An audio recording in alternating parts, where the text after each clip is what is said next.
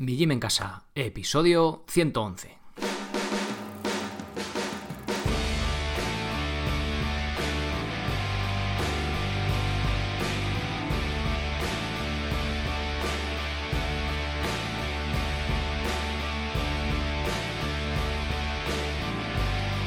Muy buenos días a todos, soy Sergio Catalán de mijimencasa.com y os doy la bienvenida a un nuevo episodio del podcast de Mi Gym en Casa, el programa, la radio donde hablamos de entrenamiento y de alimentación desde un punto de vista diferente e independiente. Hoy toca hablar de alimentación, llamémosle dieta paleo, alimentación evolutiva, alimentación ancestral, llamarlo como queráis. Hoy vamos a hablar de los esquimales, de la alimentación de los inuit. Es un ejemplo típico de dieta muy baja en hidratos de carbono. Vamos a ver que normalmente es así, pero con muchas puntualizaciones. Vamos a ver qué cambia dependiendo de la época del año, dependiendo del pueblo, de la zona, de un montón de cosas, ¿vale? No es algo cerrado y acotado como nos gusta a veces creer. Bien, antes de pasar con el contenido del episodio, os recuerdo que podéis haceros socios de mijimencasa.com entrando en la web y por 10 euros al mes hacer este podcast que, siga adelante, este podcast, este proyecto. Y además vais a tener acceso a todos los vídeos. Este mes he publicado el nuevo curso de liberación miofascial, ya sabéis esto de con el rodillo masajearnos, pero tenéis un montón, fondos en paralelas, slackline, curso de pino, curso de planificación, flexiones, core, zancada, remo invertido, burpees, material básico, dominadas, cintas de suspensión y minimalismo básico. Ahí es nada. Por 10 euros al mes tenéis acceso a absolutamente todos los cursos. Bien, eh, dicho esto, ah, eh, os quería, ya sabéis, a veces en forma de agradecimiento por las valoraciones nuevas de 5 estrellas en iTunes, pues os las leo por aquí. Voy a leer solo dos para no aburriros mucho, eh, a forma de agradecimiento. A Cuchillo dice, menudo descubrimiento, me encanta, explica todo súper fácil y lo mejor sin ser radical, dando su opinión y punto de vista. Estoy aprendiendo mucho y los podcasts son muy, muy amenos, aborda muchos temas muy interesantes. Desde aquí todo mi ánimo. Siga así, Sergio. Pues muchísimas gracias. Y otro que dice, Jimmy Twice, programa súper interesante con información clara y basado en estudios científicos. Un buen aprendizaje. Muchas gracias a ambos. Al resto que me mandasteis tantas cuando fue lo del sorteo, pues ya como os hice el regalío del sorteo ya no lo leo, ¿vale? Para que tampoco aquí aburriros demasiado. Para seguir que esto siga siendo ameno, como decir, ¿no? Y que os sea leve. Bien. Vamos allá con el episodio en sí. Eh, como os comentaba, el, pueblo esquimal, inuit, eh, llamarle como, bueno, ya sabéis a lo que me estoy refiriendo, estos señores que iban ahí con un traje, que iban en kayak con sus perros de, de tiro, o sus huskies. Bueno, suele ser ejemplo de una dieta muy baja en carbohidratos, ¿vale? Realmente es cierto debido a que en el entorno en el que viven gran parte del año la vegetación pues es ausente, ¿vale? No hay allí, no, no nace una prizna de hierba. Pero lo que más me llamó la atención, más que una dieta casi más alta en grasa, ¿no? O baja en carbohidratos, es su alta ingesta de proteína. Ya he hablado sobre poblaciones ancestrales con un consumo alto de carbohidratos, como los hiper archiconocidos eh, Isla de Quitaba. Tengo que buscarme ejemplos más altos en carbohidratos porque es que me repito demasiado, ¿no? Bueno, pero también hay casos opuestos como los masáis, que vimos en el episodio 80, ¿vale? Bueno, todos, cuando os habla de algún episodio, os lo dejo en las notas del programa por si queréis echarle una oída, una escuchada o una lectura, que también está en, en artículo por si lo queréis leer. Bien, eh, hablaba de los Masai durante su época de guerrero, porque no, estaban durante toda su vida con este tipo de alimentación. Que bueno, pues recordaros, pues nada más que tomaban carne de vaca, su leche y sangre de las propias vacas. Y los inuit están en este extremo, tanto por alimentación, además como por el clima en el que viven, en el entorno más hostil de la, de la Tierra, ¿no? Bueno, vamos a ver ahora cómo iba variando la alimentación de los inuit a lo largo del año. El pueblo inuit vive la mayor parte del año cerca de la costa y se alimenta de lo que obtiene del mar. Se comen cruda la mayor parte de, la carne, vamos, de la comida que consumen y principalmente viven más al norte de la línea de árboles, por lo que pues la vegetación ya, como os digo, es inexistente. Y lo, por lo tanto, los carbohidratos que pueden obtener de esta pues son prácticamente nulos. Los esquimales varían su alimentación y su modo de vida a lo largo de las estaciones, ¿vale? Como todos nosotros eso prácticamente ya lo hemos perdido, pero todos los pueblos que están expuestos a las condiciones climáticas y mucho más ellos que están ahí en el límite ¿no? de, la, de, la supervivencia, en el, clima más extremo, pues más aún lo notan, ¿vale? Y se tienen que adaptar a ellas. Bueno, veamos, vamos a empezar por el invierno, por lo más crudo. En esta época del año viven en la costa y se alimentan principalmente de focas. En la costa no quieren decir ahí la playita, que está el mar, no. O sea, está el mar, pero realmente a una temperatura media que está en 40 bajo cero, pues el mar realmente es una capa de hielo bastante gruesa, ¿no? Que es una superficie ahí de hielo. Bien, ¿y cómo cazan las focas? Esto es muy curioso. Esto no es como los dibujos animados. Bueno, las focas eh, hacen agujeros en el, en el hielo durante el otoño y luego los van manteniendo durante el invierno, ¿vale? Para poder respirar y seguir pues, por ahí con su vida, porque las focas, sabes que tienen pulmones, entonces tienen que subir a respirar, igual que los delfines. Bien. Entonces, esto no es como los dibujos animados, que se acaba la foca la cabeza entera, asoma un poco a ver cómo está el tema y se baja para abajo. No, no, aquí simplemente dejan un agujerito, eh, pues del tamaño de su nariz para solo sacar la nariz, respirar y volver a bajar para abajo. Y los inuit, bueno, sus perros, ¿vale? Fíjate cómo se apoyan en los perros descubren estos agujeros a través del olfato y cuando lo encuentran dejan ahí un hueso sobre la un trozo de hueso sobre esta pequeña superficie y se sientan ahí a esperar sobre un trozo de hielo, ¿vale? Con el arpón en la mano. Y cuando el hueso se mueve, plaga, meten ahí un arponazo a la foca y la cazan. Es bastante curioso, bueno, es una práctica eh, súper dura, imaginaros, 40 grados bajo cero ahí quieto, ¿vale? Sentado sobre un trozo de hielo. Os dejo una foto de una, especie de grabado súper antiguo. Ahí realmente está como una banqueta de madera, pero bueno, otra fuente que he leído era sobre un bloque de hielo, ¿vale? Aguantar ahí sentado a esa temperatura horas y horas esperando a que la foca suba a respirar, alucinante, ¿vale? O sea, imaginaos la dureza de eso. Bueno, bien. Eh, bueno, temperaturas aparte, otro detalle importante es que en esta época del año es la más dura no solo por, la baja, por los 40 bajo cero, sino que posiblemente podía haber varios días de niebla, de ventisca, ¿vale? que hacían imposible la caza durante varios días seguidos, con lo cual esto hacía que también hubiera varias, eh, bastante escasez de alimentos durante aquella época y seguramente que tuvieran épocas de ayuno, aunque bueno, también imagino que cuando cazaban la foca, pues oye, se conservaba automáticamente, no se echaba a perder, tenían ahí comida, pero imaginad que era fácil que tuvieran que pasar varios días sin, sin poder comer, ¿vale? Durante esta época del año, la mitad de la foca es grasa, ¿vale? Es cuando más grasa tiene. Pero la usan principalmente como combustible, solo la consumían eh, como alimento en situaciones de emergencia. Detalle curioso, ¿veis? La, grasa es muy, es muy nutritiva, pero uh, solo lo utilizaban como ya, vamos, mm, como emergencia, ¿vale? No era lo, lo habitual lo que se comía, así que la utilizaban para, para cocinar, pero comerían principalmente músculo. Y Entiendo, ¿vale? Viendo otras poblaciones, ya lo hemos hablado por aquí en el podcast, hablando de Weston Price, cuando analizó estas poblaciones, que priorizarían los. las. se me ha ido santo al cielo. Los órganos, perdón. Corazón, hígado y demás, ¿vale? Estómago, luego lo vamos a ver esas partes, ¿vale? Bien, simplemente aquí en esta fuente eh, citaba que la grasa solo era para emergencias. Siguiente época del año, primavera. Aquí ya la cosa va mejorando. El hielo se va derritiendo y ya pueden cazar morsas o incluso ballenas desde sus kayak. ¿Vale? Se suben en el kayak, en las piraguas estas que tienen ellos hechas con huesos y con, y con pieles, que es que son la caña, y van persiguiendo las morsas y las ballenas y cuando salen a respirar los arponeas. Imaginaos las narices que hay que echarle para seguir una ballena con una piragua y meterle un arponazo, ¿vale? O sea, peligroso cuanto menos. La caza de las focas también se vuelve más fácil ya que las acosan en grupos cuando están en tierra. Pues con lo cual, oye, si una foca en tierra ya veis que un, un objetivo fácil, ¿no? Para cazar. Bien, siguiente época del año, el veranito.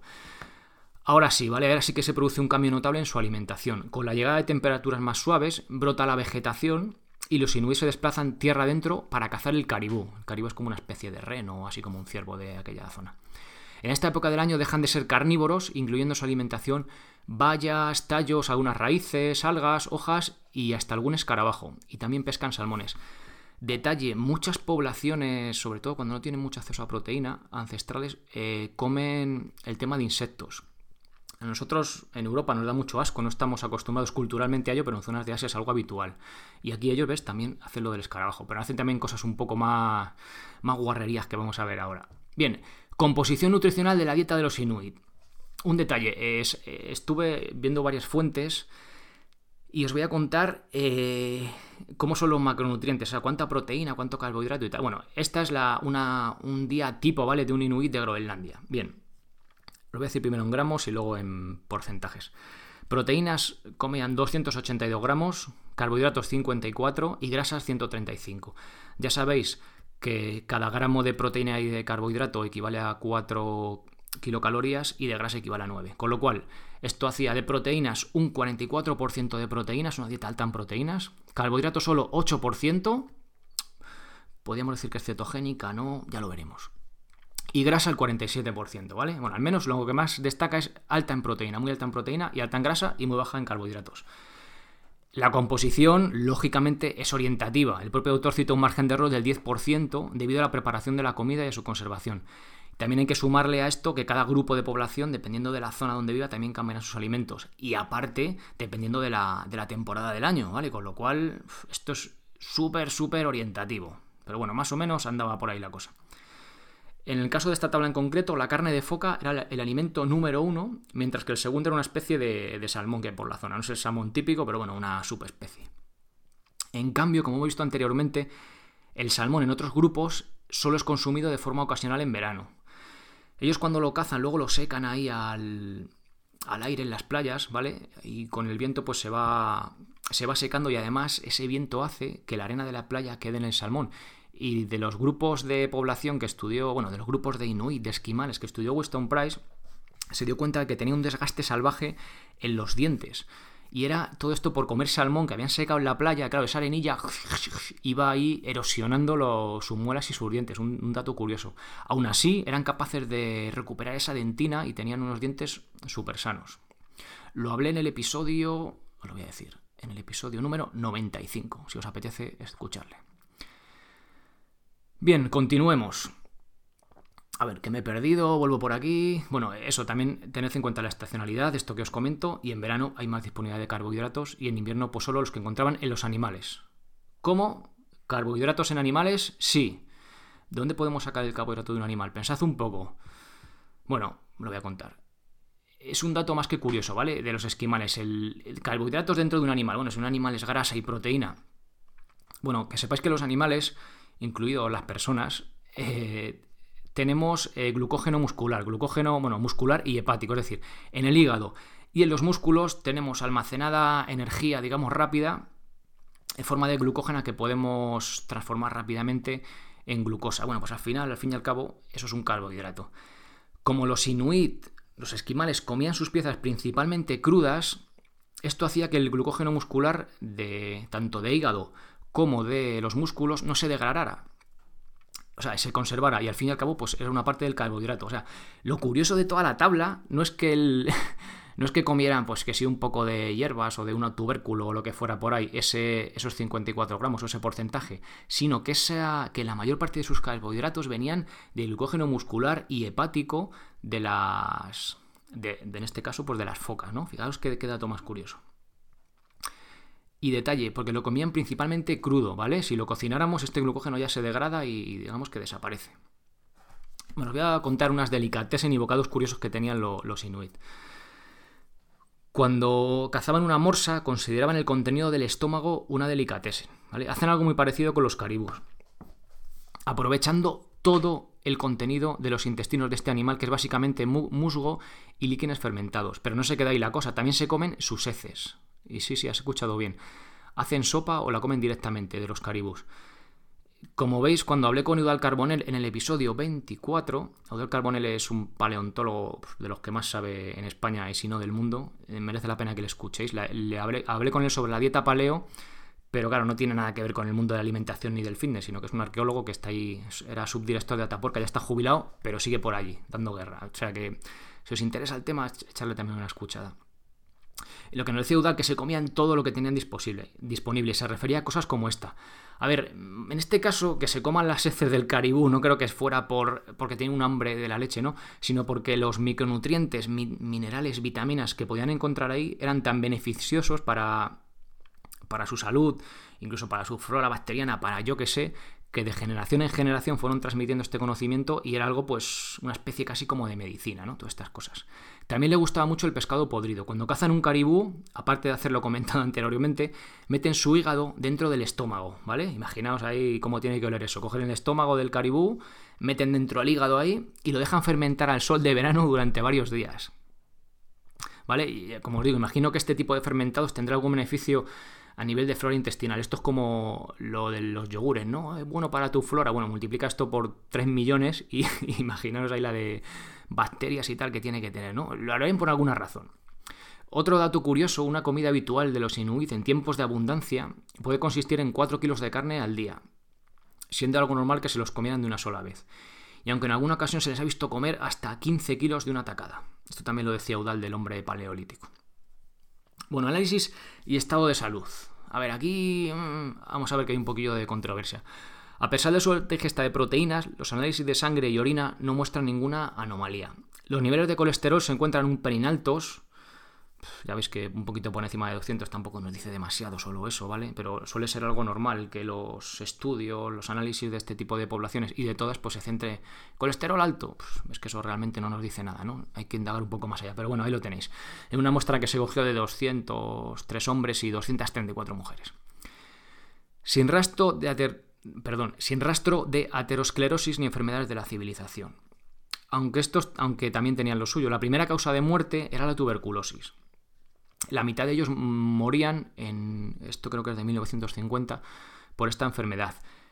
¿Os acordáis en el episodio 95 cuando hablé de la, alimentación primitiva contra alimentación moderna? De cuando Weston Price fue por ahí, por todo el mundo, buscando diferentes tribus que se alimentaban. Pues por ejemplo los inuit, los que tenían la alimentación, su alimentación ancestral, que puede ser toda esta que os he comentado, y la alimentación ya moderna, ¿vale? Muchas harinas, azúcares, mucha comida enlatada, ¿vale? Muy baja en vitaminas, muy pobre nutricionalmente hablando. ¿Qué pasaba? Que es que esto lo descubrí, eh, yo este, este, artículo lo he rescatado de, de, los primeros, bueno, de los primeros hace tiempo que hice y a medida, lo bueno de esto es que vas evolucionando y vas aprendiendo y puedes aportar datos nuevos y diferentes visiones y complementar esta información. Bueno, a lo que voy. Eh, eh, Winston Price se dio cuenta de que los grupos que estaban más aislados, que no recibían esta comida moderna, ¿vale? Que estaban por ahí en sus aldeas a tomar por saco, no tenían, o sea, no estaban infectados de aterosclerosis, o sea, perdón, de tuberculosis, ¿vale? Esta enfermedad infecciosa a nivel respiratorio. Bien, los que estaban ya en poblaciones más modernas, que recibían este tipo de alimentación, enfermaban y caían como moscas. O sea, realmente hay por ahí una, luego lo, luego lo vamos a ver, pero que prácticamente estaba desapareciendo la población. O sea, se daban cuenta de que era un ritmo que iban a, pues eso, a casi a desaparecer, ¿no? Y lo curioso, a ver, hay, que, hay que distinguir dos cosas. Que tú, que tu alimentación no te esté nutriendo lo suficiente y seas más vulnerable a esta, a esta enfermedad y bueno, y también es una, eh, es una bacteria eh, que no estábamos o sea, que no estaba preparado para ella. A lo mejor el hombre blanco sí que estaba más preparado, ¿no? Por llevar más tiempo, o ya sabéis, o sea, hay que tener, son dos factores. Pero el dato curioso, que hace igual que la balanza se incline más en un lado que en otro, es que cuando, imaginaros, un, un esquimal de la, de la, ciudad estaba ahí, pues había caído enfermo de tuberculosis, le llevaban a su pueblo natal y no sé si por la calidad del aire, pero principalmente parece ser que decía Price, por la por la alimentación, algunos de ellos sanaban, ¿vale? Parece ser normal que cuando volvían a su alimentación habitual, sanaban. Muchos de ellos también morirían porque al final pues, hacía falta la medicina, y, pero bueno, parece ser que mucho de esto tiene que ver con la, pues eso, con la propia alimentación que los hacía con el cambio más vulnerables a estas infecciones. Bueno, esperanza de vida. En el año 1950, la esperanza de vida al nacer era de 26 años entre los inuit. Ya he hablado de esto alguna vez, la, esperanza de vida al nacer en países sin acceso a sanidad, eh, la, mortalidad infantil es altísima, del 30% o incluso el 50%, con lo cual, para verlo con mejor perspectiva, es mejor mirar datos de expectativas de vida una vez alcanzada la edad adulta, ¿no? Como dato, este último de Canadá, el más cercano, tenía una esperanza de 68 años, o sea, la diferencia es brutal. Los datos que hay en este sentido son en torno al, al año 1860, esto es, imaginaos, mucho antes, ¿vale? Otros 100 años antes de lo que estábamos hablando. Y Rink, el que hace el estudio, observó que el 40% de la población tenía menos de 15 años y que solo un 0,3 tenía más de 60. Para hoy en día parece muy poco, pero al ver los datos de Canadá, con una esperanza de vida de 42 años, en 1860 no parece tan reducido, ¿vale? O sea, fijaos, en Canadá, que era el sitio, digamos, ya más civilizado, pero imaginaos que estamos hablando de 1860, ¿sabes? La, esperanza de vida al nacer era de 42 años. No tenemos la de, la de los inuit de ese año, pero iba por ahí parecido, ¿vale? Es cierto que no es nada esclarecedor porque estamos comparando datos diferentes, ya que seguramente en Canadá, por aquella época, pues los que os comentaba, había una mortalidad infantil de la leche. Pero habría que tener en cuenta estos datos se empiezan a tomar cuando hay un cambio de dieta notable en esta población y aparece el problema de la tuberculosis. O sea, en el momento que hay datos sobre esquimales, eh, ya es porque estamos por allí, ¿vale? Los europeos hemos llegado allí y pues hoy hay una modernización de todo y también de la alimentación, ¿vale? Parece que quiero barrer para casa, ¿no? Arrimar el asco a, mi salmón, ya que estamos hablando de, de esquimales, pero bueno, mm, al final son datos muy ambiguos y un poco fuera de contexto, ¿no? Claro, los, los inuit ni ninguna tribu en su en su pueblo natal pues hacían estos estudios, ¿no? De haber de la mortalidad infantil ni, ni, de la esperanza de vida al nacer. Pero bueno, parece ser que la cosa no pintaba muy bien para ellos, principalmente porque lo de la tuberculosis en esta población es que era una lacra. Bien. Aparte de esto, aparte de que las condiciones de vida de los inuit son de las más duras del planeta, como curiosidad, añadir que no usaban el fuego para calentarse, ¿vale? Simplemente quemaban la grasa animal para cocinar o para iluminación. Y voy a citar un texto original eh, del que he sacado. Bueno, ahí también os dejo en, como siempre, el artículo original. Ya tenéis pues enlaces a si os apetece indagar sobre este tipo de gentes, pues las fuentes que he utilizado, más de, como más históricas y tal. Y dice así: podemos hacernos una idea del verdadero esquimal como una persona que está adaptada con extraordinaria eficiencia para subsistir en el Ártico, como un típico animal carnívoro, lleno de paz, extremadamente feliz y saludable, y pone entre paréntesis, excepto por periodos ocasionales de inanición, ¿no? A esos ayunos que se tenían que marcar ahí en invierno cuando no había Dios que cazar una foca. Bien. Luego cita que esto está cambiando y que el contacto con comerciantes les está produciendo malnutrición y enfermedades que antes no tenían. Y esto es, este texto es de 1953. Así que imaginaos cómo está ahora la cosa, ¿no? De, pues eso, una pena. Bien, Inuit y cetosis, tema recurrente en la dieta paleo donde los haya. Bueno, eh, son el típico ejemplo de cetosis, ¿vale? Pero realmente no es así. ¿Qué os parece? Bueno, el tema de Inuit y cetosis es tan, tan apasionante y a la vez tan curioso que lo trataré en un episodio específico del podcast, ¿vale? Así que si queréis, os interesa mucho el tema, queréis saber de qué va, en el propio artículo que os dejo, o sea, en el propio notas del episodio, tenéis ahí el enlace al artículo que hablo de cetosis porque ya hablé de ello o escribí sobre ello, todavía no he hablado sobre ello. Y bueno, pues ahí lo tenéis, ¿vale? Si os apetece leerlo. En este artículo me he salido un poco de la alimentación y he hablado también del modo de vida de estas gentes, pero me pareció algo tan curioso y tan interesante, ¿no? Que no podía dejarlo pasar. O sea, fijaos cómo vivían, ¿vale? La que nos hace. A, a mí lo que me choca de todo esto, aparte de la alimentación, que si era mejor, era peor, lo que fuera. En prácticamente en casi todas las fuentes en los que habla de modo de vida de, de grupos ancestrales, ya sea en el desierto, ya sea aquí en el Ártico, que es lo más extremo que, pueda haber, ¿vale? Bueno, junto con el desierto. Sea donde sea, todos, todos, todos eh, destacan esto de que son extremadamente felices, ¿vale? Saludables, llenos de paz. O sea, un...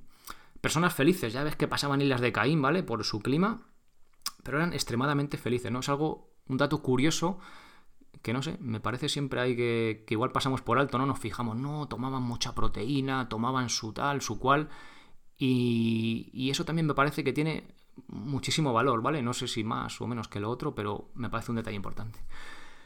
Bueno, espero que os haya sido interesante toda esta información del pueblo, de este hábitat ¿no? y alimentación tan extrema y que tantas veces he puesto como, como ejemplo, pues, como ejemplo, perdón, pues precisamente por esto. Así que bueno, nada más, espero que lo hayáis disfrutado. Si es así, os voy a pedir una cosa. Siempre os suelo pedir que valoraciones, me gustas y tal, que también está muy bien, os lo agradezco. Pero oye, coger a algún amigo, familiar o quien sea por ahí y decirle, oye, recomendadle este podcast, por favor, ¿vale? A lo mejor no este podcast en concreto, pero decirle, joder, yo creo que el episodio, por ejemplo, el otro día que entrevisté a Alfonso sobre cáncer, que os ha encantado. Me llegan mensajes por privado en los comentarios. De verdad que es una máquina, Alfonso, y, está muy chulo el episodio, ¿vale? Si no lo habéis escuchado, tenéis que escuchar. Es hora y media, pero es todo, todo información mm, condensada ahí. Bueno, pues el episodio, el episodio que sea, oye, escúchate, o yo qué sé, el de las dominadas, o escúchate tú el del cáncer, o escúchate el de los esquimales, ¿vale? Recomendarle por ahí a algún amigo que seguro que le puede interesar, pero cuando vas ahí conduciendo o estás trabajando. Bueno, como siempre, muchísimas gracias por apuntaros a los cursos, por compartir a vuestros familiares, conocidos, amigos, no conocidos por ahí, este podcast y muchísimas, muchísimas gracias por estar ahí episodio tras episodio. Nos escuchamos el jueves con otro nuevo episodio. Muchísimas gracias por estar ahí y pasad muy buena semana. Adiós.